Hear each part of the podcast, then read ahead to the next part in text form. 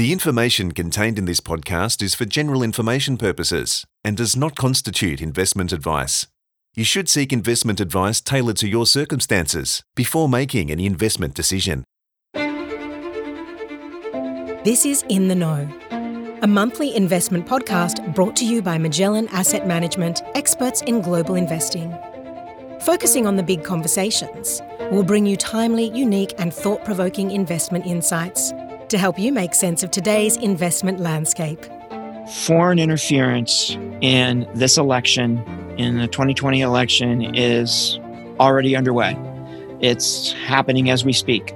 The director of national intelligence, the senior most intelligence official in the United States, put out a statement last week saying that the Russians, the Chinese, and the Iranians are all playing in the election in our democracy to one degree or another. It's going to be a hot political issue here.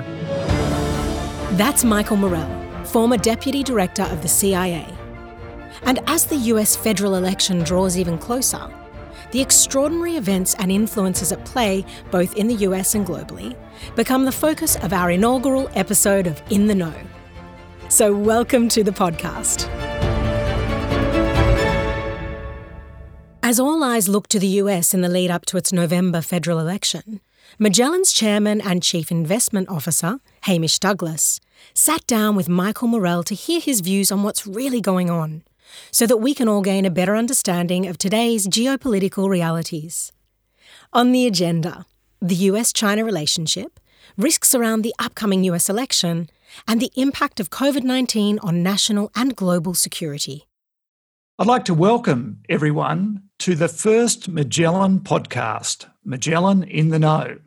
Today, I have the great privilege of speaking with a consultant of Magellan's and the former deputy director of the CIA, Michael Morell. Thank you for inviting me, Hamish. It's great to be with you, and congratulations on your first podcast. It's great. I'd like to start, Michael, with a question on many people's mind. The US government has recently targeted many Chinese interests.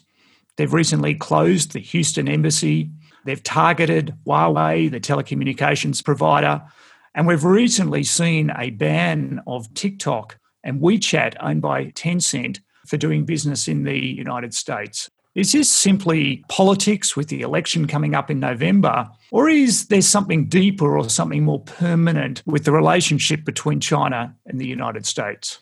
So that's a great question, Hamish. I think it's both.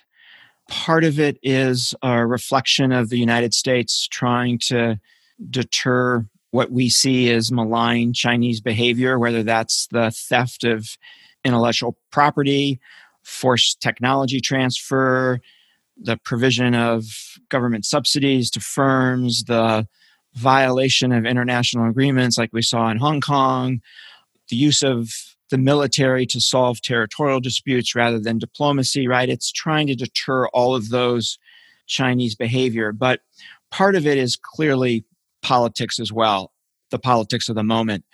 China is really the only foreign policy issue that has any resonance in the 2020 campaign here. No other foreign policy issue matters, but China does because there's a good number of Americans who see China as taking their jobs away or the risk of taking their job away. And both sides, both the Biden campaign and the Trump campaign, are trying to look strong vis a vis China and they're trying to paint the other guy as weak. So I think it's a bit of both at this moment. But I think what it also means is that even if Vice President Biden were to win, you're still going to see a tougher US approach to China than you saw, say, in the Obama administration? It's quite easy to see the national security side of, say, Huawei and its technology being embedded in sort of the 5G technologies. And it, Australia, I think, came out first before the United States on Huawei. But closing an embassy in Houston, of course, all embassies are used for intelligence work, but they didn't close the embassy in San Francisco or New York, but they closed an embassy in Houston. And TikTok doesn't seem to be at the front end of a national security issue, unlike Huawei. So, how do you kind of divide the sort of national security issues where there are some very genuine issues with something like closing an embassy that isn't a main embassy? Or am I misreading the sort of embassy situation that could have been national security because there could have been intelligence gathering going on in that embassy only and not in any other Chinese embassy in America? So I think it's, again, a bit of both. So it is national security. That's how we largely saw Huawei. And that's how we saw the embassy, the consulate in Houston, as really a place where Chinese intelligence officers did their work, at least some of their work from. Isn't that what embassies are used for partly? On, sure, on sure, sure. And it was used to send a signal. I think San Francisco is actually the place where the Chinese probably do the most industrial espionage out of. We didn't close that one because we probably didn't want them to close a U.S. consulate important to us. So there was a bit of care not to overreact. But some of it is economics too, right? So I think in the last few years, the United States has come to see economics as part of national security and is important in its own right for the government to defend. So I think when you think about TikTok, and actually, you know, Huawei fits into both categories, both a national security issue and an economic issue. So I think we're now willing to play hardball on economics in a way that we really haven't before. And I think that's new. And in terms of China's response to date, what do you think is driving China in being quite, it appears to be quite careful in how they're responding to the United States? What do you think is sort of driving their behavior and why they're not being harder at setting lines here? So I think, Hamish, that the Chinese know that being anti China is good politics in America, again, on both sides of the aisle, right? And I think they don't want to feed that. I think the Chinese government understands the power of nationalism and the need to manage it because it's such an important factor in their own politics. And I think they're trying to avoid saying things that feed a nationalistic response to China in the United States. So I think it's it's probably well thought out and it's probably a good strategy for them to undertake at this moment. So would you say even though it appears that China's probably made some mistakes in terms of upping the ante to make it easier here, they're now going back into bide our time type strategy somewhat here? Yes, I think they're waiting to see who wins in November, just like a lot of countries are. And I think the approach that they will take will depend on who wins. And I think they're just waiting to see. So that's another reason to hold back a little bit and not play too much of your hand at this point. Which is interesting. Obviously, we've got the election coming up in November, and Biden is well ahead in the polls, but these things can tighten up. I think we can get overconfident around Biden. But how do you think Biden and his national security team, and maybe Susan Rice, maybe even the Secretary of State here, how do you think they would handle the relationship? And do you think they would reset in some form from where the Trump administration has taken the relationship? So I think China will be very high on a President Biden's priority list. I think that he will want his national security team early on, you know, in the first, I'd say, three, four months to put together a strategic approach to China that looks at what are our interests, what are our allies' interests, what are China's interests in the world, where are those interests in conflict, and where do they overlap? How do we take advantage of where they overlap? Where can we cooperate? And what do we do about those areas where they're in conflict? So I think you'll see an attempt on the Biden administration's part to put together a strategic policy that will, I think, be a lot tougher than Obama's was, but will probably take a different approach in terms of what policies you choose to pursue. So, probably not tariffs, probably different approaches, probably less sharp rhetoric. And I think a big change will include taking into consideration the interests of and relying on significantly our allies and partners to help us manage this China thing. And I think there's an understanding that you can't prevent the rise of China, right, by containing it. That's simply not possible. But how do you manage the competition so as not to damage what is valuable to the both of us? I think that'll be the approach. So, what you're saying is a more hawkish tone than Obama had, but probably a more predictable and more sort of diplomatic approach than what the Trump administration has taken for the world. Would you say that's a fair sort of summation? Yes, but with an acknowledgement, right, that the Chinese need to stop doing certain things in the world. And I think, Hamish, that it's in our interest too, all of our interests, right, for the United States and China to find things that they can work on together. And there's climate is a good example of that. Um, I think there's some things in the national security space, whether it's stability in certain parts of the world, you know, most importantly, the Middle East. It's more important to China than it is to us at the moment in terms of. of, of North Korea is a card that China could play somewhat here? Yeah, in fact, our interests on North Korea actually overlap here. The Chinese are not happy that the North Koreans have nuclear weapons and are building long range missiles. So it's another area where cooperation is possible. And the more cooperation you can have, the easier it is to manage the competition. So I think it's important. And you could even see on trade China making sure they're doing something that is compatible with the blue collar worker side of the democratic side here as well if they're smart. Right. And if they don't feel like they're being pushed by tariffs, it's easier for them to do that. Maybe we could move on to the US election. You know, the last elections were controversial because of the foreign interference and particularly on social media. How concerned from a national security point of view are you worried about foreign interference in the election or possibly even more importantly post the election? And what are the implications for the US? Yeah, another good question, Hamish. So, foreign interference in this election, in the 2020 election, is already underway. It's happening as we speak. The director of national intelligence, the senior most intelligence official in the United States, put out a statement last week saying that the Russians, the Chinese, and the Iranians are all playing in the election in our democracy to one degree or another foreign interference itself is going to continue to be a political issue here in the United States, whether it has any effect on the election or not. So it's just guaranteed because the Russians are involved and the Chinese are involved, it's going to be a hot political issue here, which is not good. To get to your question around the election and after the election, so there's two things that I worry about in particular, and both of them relate to the Russians. Right now, the Russians are playing less than they did in 2016. One reason is it's harder now, the defenses are higher, particularly on social media.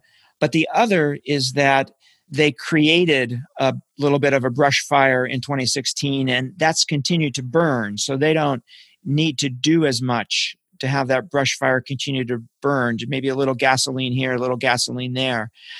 But what I fear is that as we get closer to the election, there's two things the Russians could do to really have a significant impact in a negative way. One is to break into voter registration lists and remove people's names.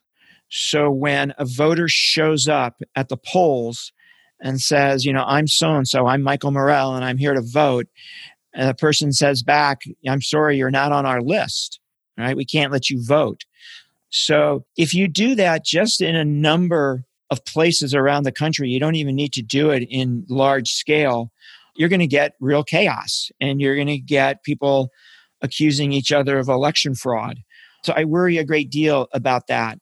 How secure are the systems to prevent that? Or are there just so many different systems where a good hacker could effectively get in and do that? So we now know that the Russian intelligence service, GRU, tried to get into the voting systems in all 50 states in 2016. So, all 50 states. And because we have this state system and states' rights here are very important, and particularly when it comes to the management of elections, some states have not fully secured to the extent that they should. Some states have, some states have not. And so there's some vulnerabilities out there that the Russians could take advantage of. So I worry about that piece. And then the other piece I worry about, Hamish, is I think there's going to be a lot of turmoil in the immediate aftermath of the election caused by our own politics here. And I think there's a risk that that's when you might see the Russians play significantly in social media, claiming there was fraud, blaming one side or the other.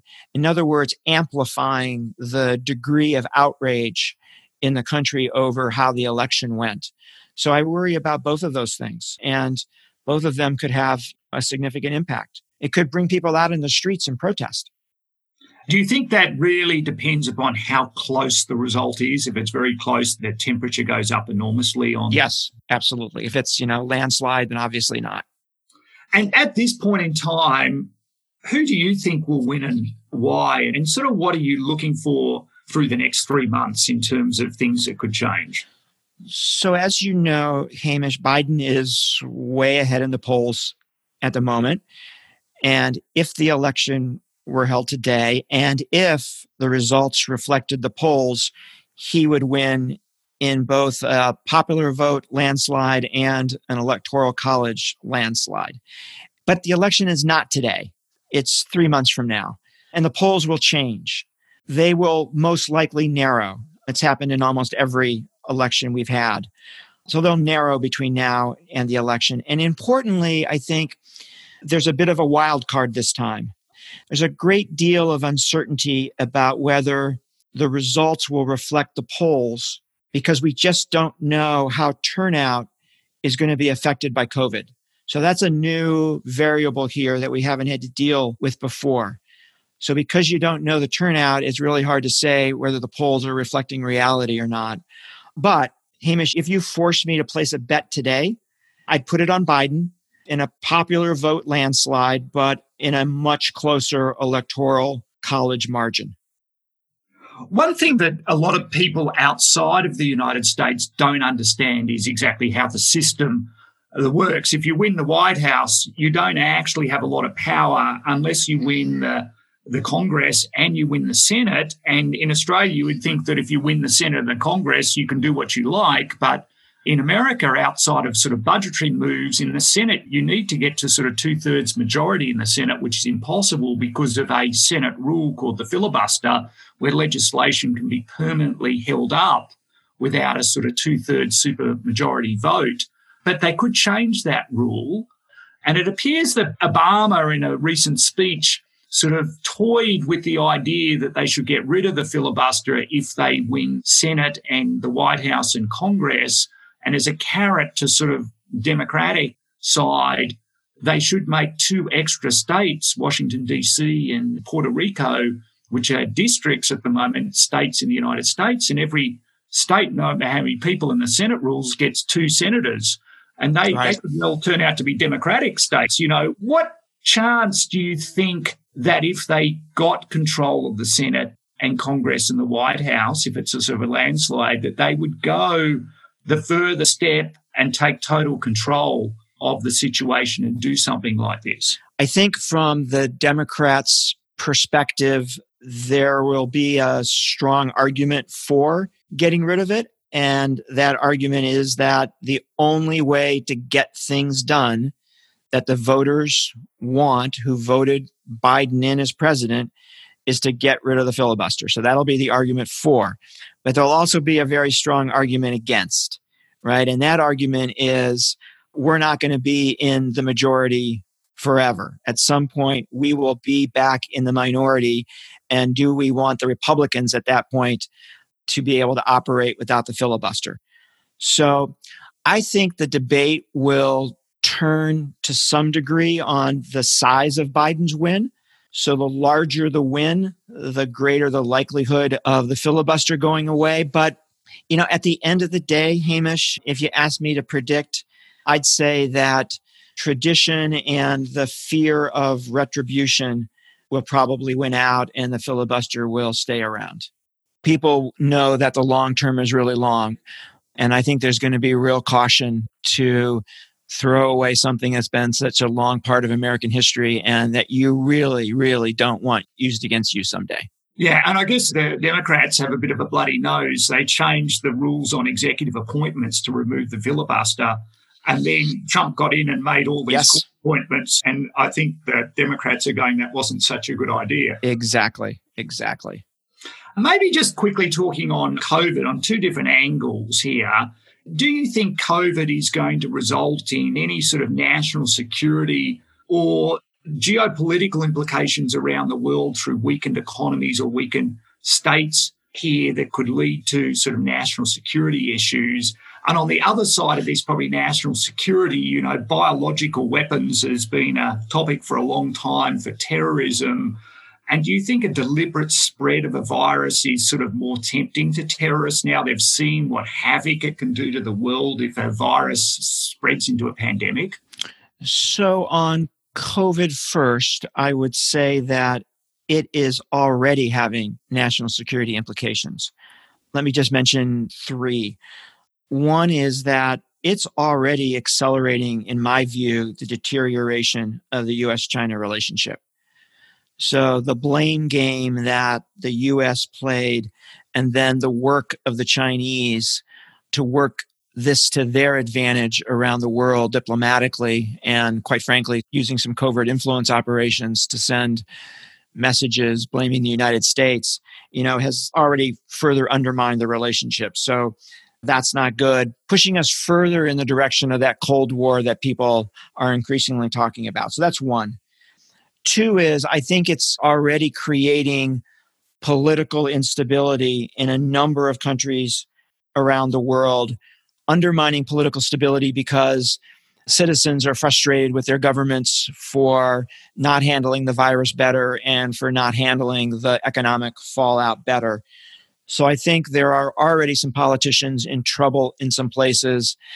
In some of those places, that will play out at the polls in a natural process, but in some places, it's going to play out in the streets and it could get violent. So I think political stability is in a number of places is being put at risk. And then and, and I guess it may well have changed the outcome of the election in the United States, COVID. Yes, because when we were talking in February, it looked like Donald Trump, thanks to the strength of the economy, was going to win again.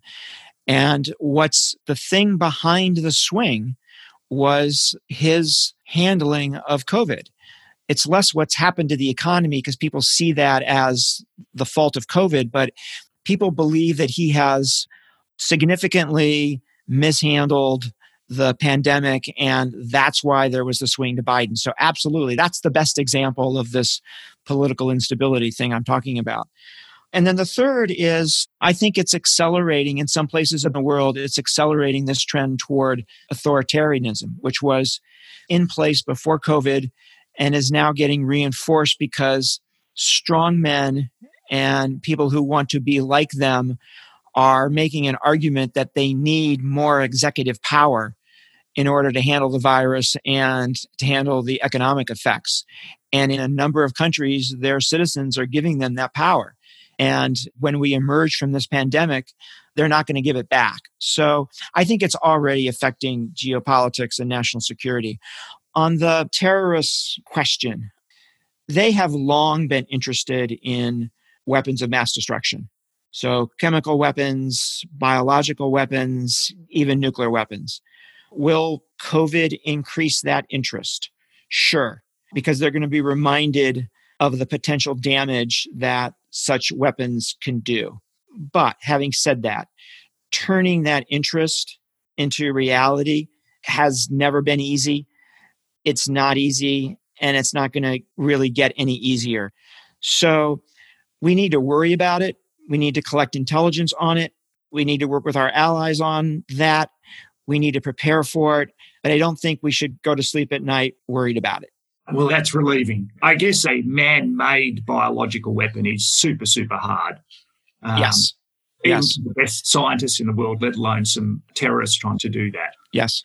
And therefore, it's probably trying to spread a naturally occurring virus by fanatics infecting themselves and trying to move around society is probably the kind of risk, is it, rather than sort of a biological, true developed weapon? Yeah, you know, right after 9 11, when we got into Afghanistan, we found out that Al Qaeda was experimenting with anthrax. So they had some chemical poisons they were experimenting with, but they were also experimenting with anthrax, which is not spread from person to person, but can kill a large number of people if it's refined properly. So I think if terrorists really look hard at biological weapons, they're likely to look at things that don't spread person to person because obviously they don't want to get it, right? They don't want to die from it. So it's going to be something more like anthrax that can't spread. So it's very, very difficult to spread. Fearful of a naturally occurring pandemic than a terrorist related pandemic spread. Yeah, you know, it's interesting. I had Dr. Anthony Fauci, who's become quite a folk hero here in the United States, on my podcast two and a half He's become a fake hero in Australia as well. That's great. Um, he should be a hero. But I asked the question about terrorists and bioweapons and the creation of a virus. And and he very quickly downplayed that and very quickly pointed out that the risk of a naturally occurring virus was much, much higher. Michael, maybe we can just change topics a bit around cyber. You know, there's been a lot of noise around cyber in Australia in the last week or so where they're rolling out their sort of national response cyber policy around critical infrastructure and important businesses and so forth and getting the country sort of better prepared. Who are the sort of players and what would they wanting to be achieving from an attack that would be taking down or attacking certain infrastructure, whether it's stock exchanges or critical infrastructure like electricity networks or even the voter side of things, you know, taking down that sort of infrastructure? So, major nation states, to include the United States, the United Kingdom, so our closest allies, and our most significant adversaries, Russia and China, have the tools to be able to take down critical infrastructure. But not many people, if any, beyond major nation states have that capability at the moment. So at the moment, it's only the big nation states. And because of that, I don't think it's likely that we're going to see a major attack, a major cyber attack on critical infrastructure absent a hot war. So if we got into a hot war, say over the Baltics with Russia, or if we got into a hot war with China over Taiwan, then absolutely the Russians and Chinese would try to shut down critical infrastructure in the United States. And quite frankly, we would do the same there. We'd probably focus on different targets, but we would do the same there. But outside of a hot war, I don't see either side, either the Russians or Chinese, doing that because they know that we would respond in kind. So it's the equivalent of mutually assured destruction in the nuclear world. What we have to worry about, I think, Hamish, is as smaller nation states, including some rogue states, develop their cyber capabilities, if a Iran or a North Korea or a terrorist group, right, develop these capabilities, then there's a greater risk of them using it because the mutually assured destruction is harder. So, right now, it's not something we have to worry about, but it's something we have to watch in terms of smaller nation states developing their capabilities in this area.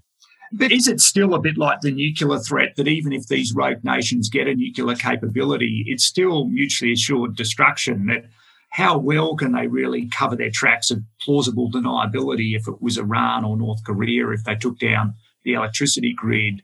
And if the US saw it, wouldn't they just respond tenfold in response to something like that? Yeah, I don't know, though, to the degree to which we can count on their understanding of what you just said. Whereas with the Russians and with the Chinese, there's a long history of understanding this concept. And I just worry a little bit about the Iranians and North Koreans understanding that. So they might, but then you throw terrorist groups into that mix, and this becomes a weapon of mass destruction, right, for a terrorist group. And there is no doubt in my mind that a terrorist group, if they got their hands on a weapon of mass destruction, including a cyber tool to take down critical infrastructure, they would use it. Oh, well, that's a sobering, but you're saying they're way off that capability, that there's always a risk. Yes, yes. Well, maybe we can turn to a more optimistic thing. I asked you back in, February, March, you know, what most optimistic about sort of now, and, and maybe your views haven't changed about what you're optimistic about the future. But it's not all doom and gloom, I imagine, in your mind, Michael, with what's going on in the world. And it's easy to get caught in the moment as opposed yeah. to the picture here. You know, I think, Hamish, when you asked me this in Australia, I said something like the time I spend on college campuses and the passion and talent of those kids, and then the time I spend in Silicon Valley and how impressed I am with the innovation and creativity and entrepreneurship. And both of those are still true. But maybe I would add to that list now and say that history has always, over the long term, moved forward. You know, there's certainly been dark periods. There's certainly been periods of time when we have moved backwards. But at the end of the day, we always emerge in the light. And as bad as things look today, particularly in my country, particularly with regard to the politics here, there is a very good chance that a number of years from now, we're going to be in a much better place because because humanity has sort of always moved forward. There's always been that forward movement ever since the Enlightenment.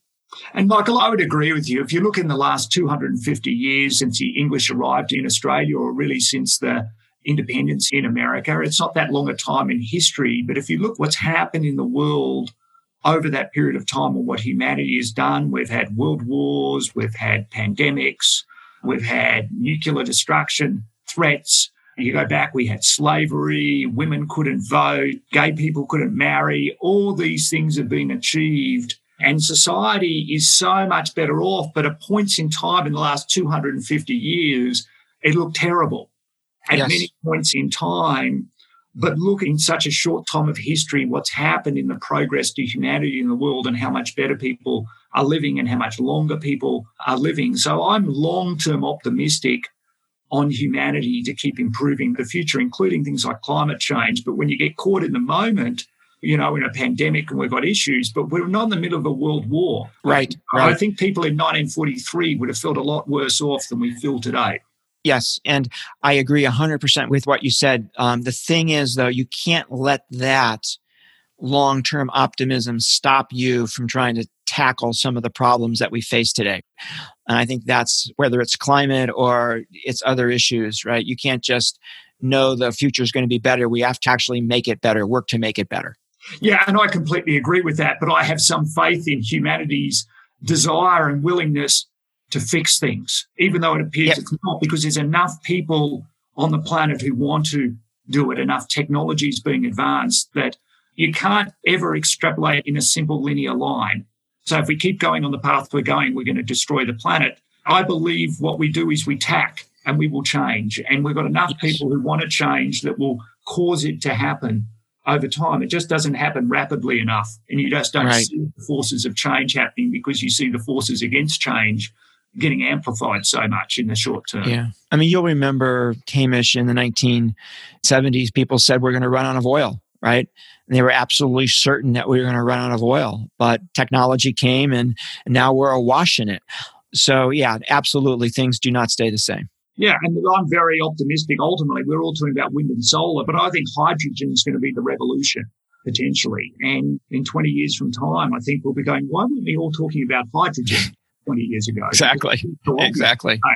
Uh, especially when you get into green hydrogen, but that's another topic. You've had such a long career at the very top of the CIA and particularly leading the analytical force at the CIA. What's the best advice you can give to investors in dealing with risks and uncertainty? How should they be thinking about uncertainty in their frameworks? It's a great question. There's a risk in the vast majority of things that people do every day and the decisions that they make every day from driving your car to investing.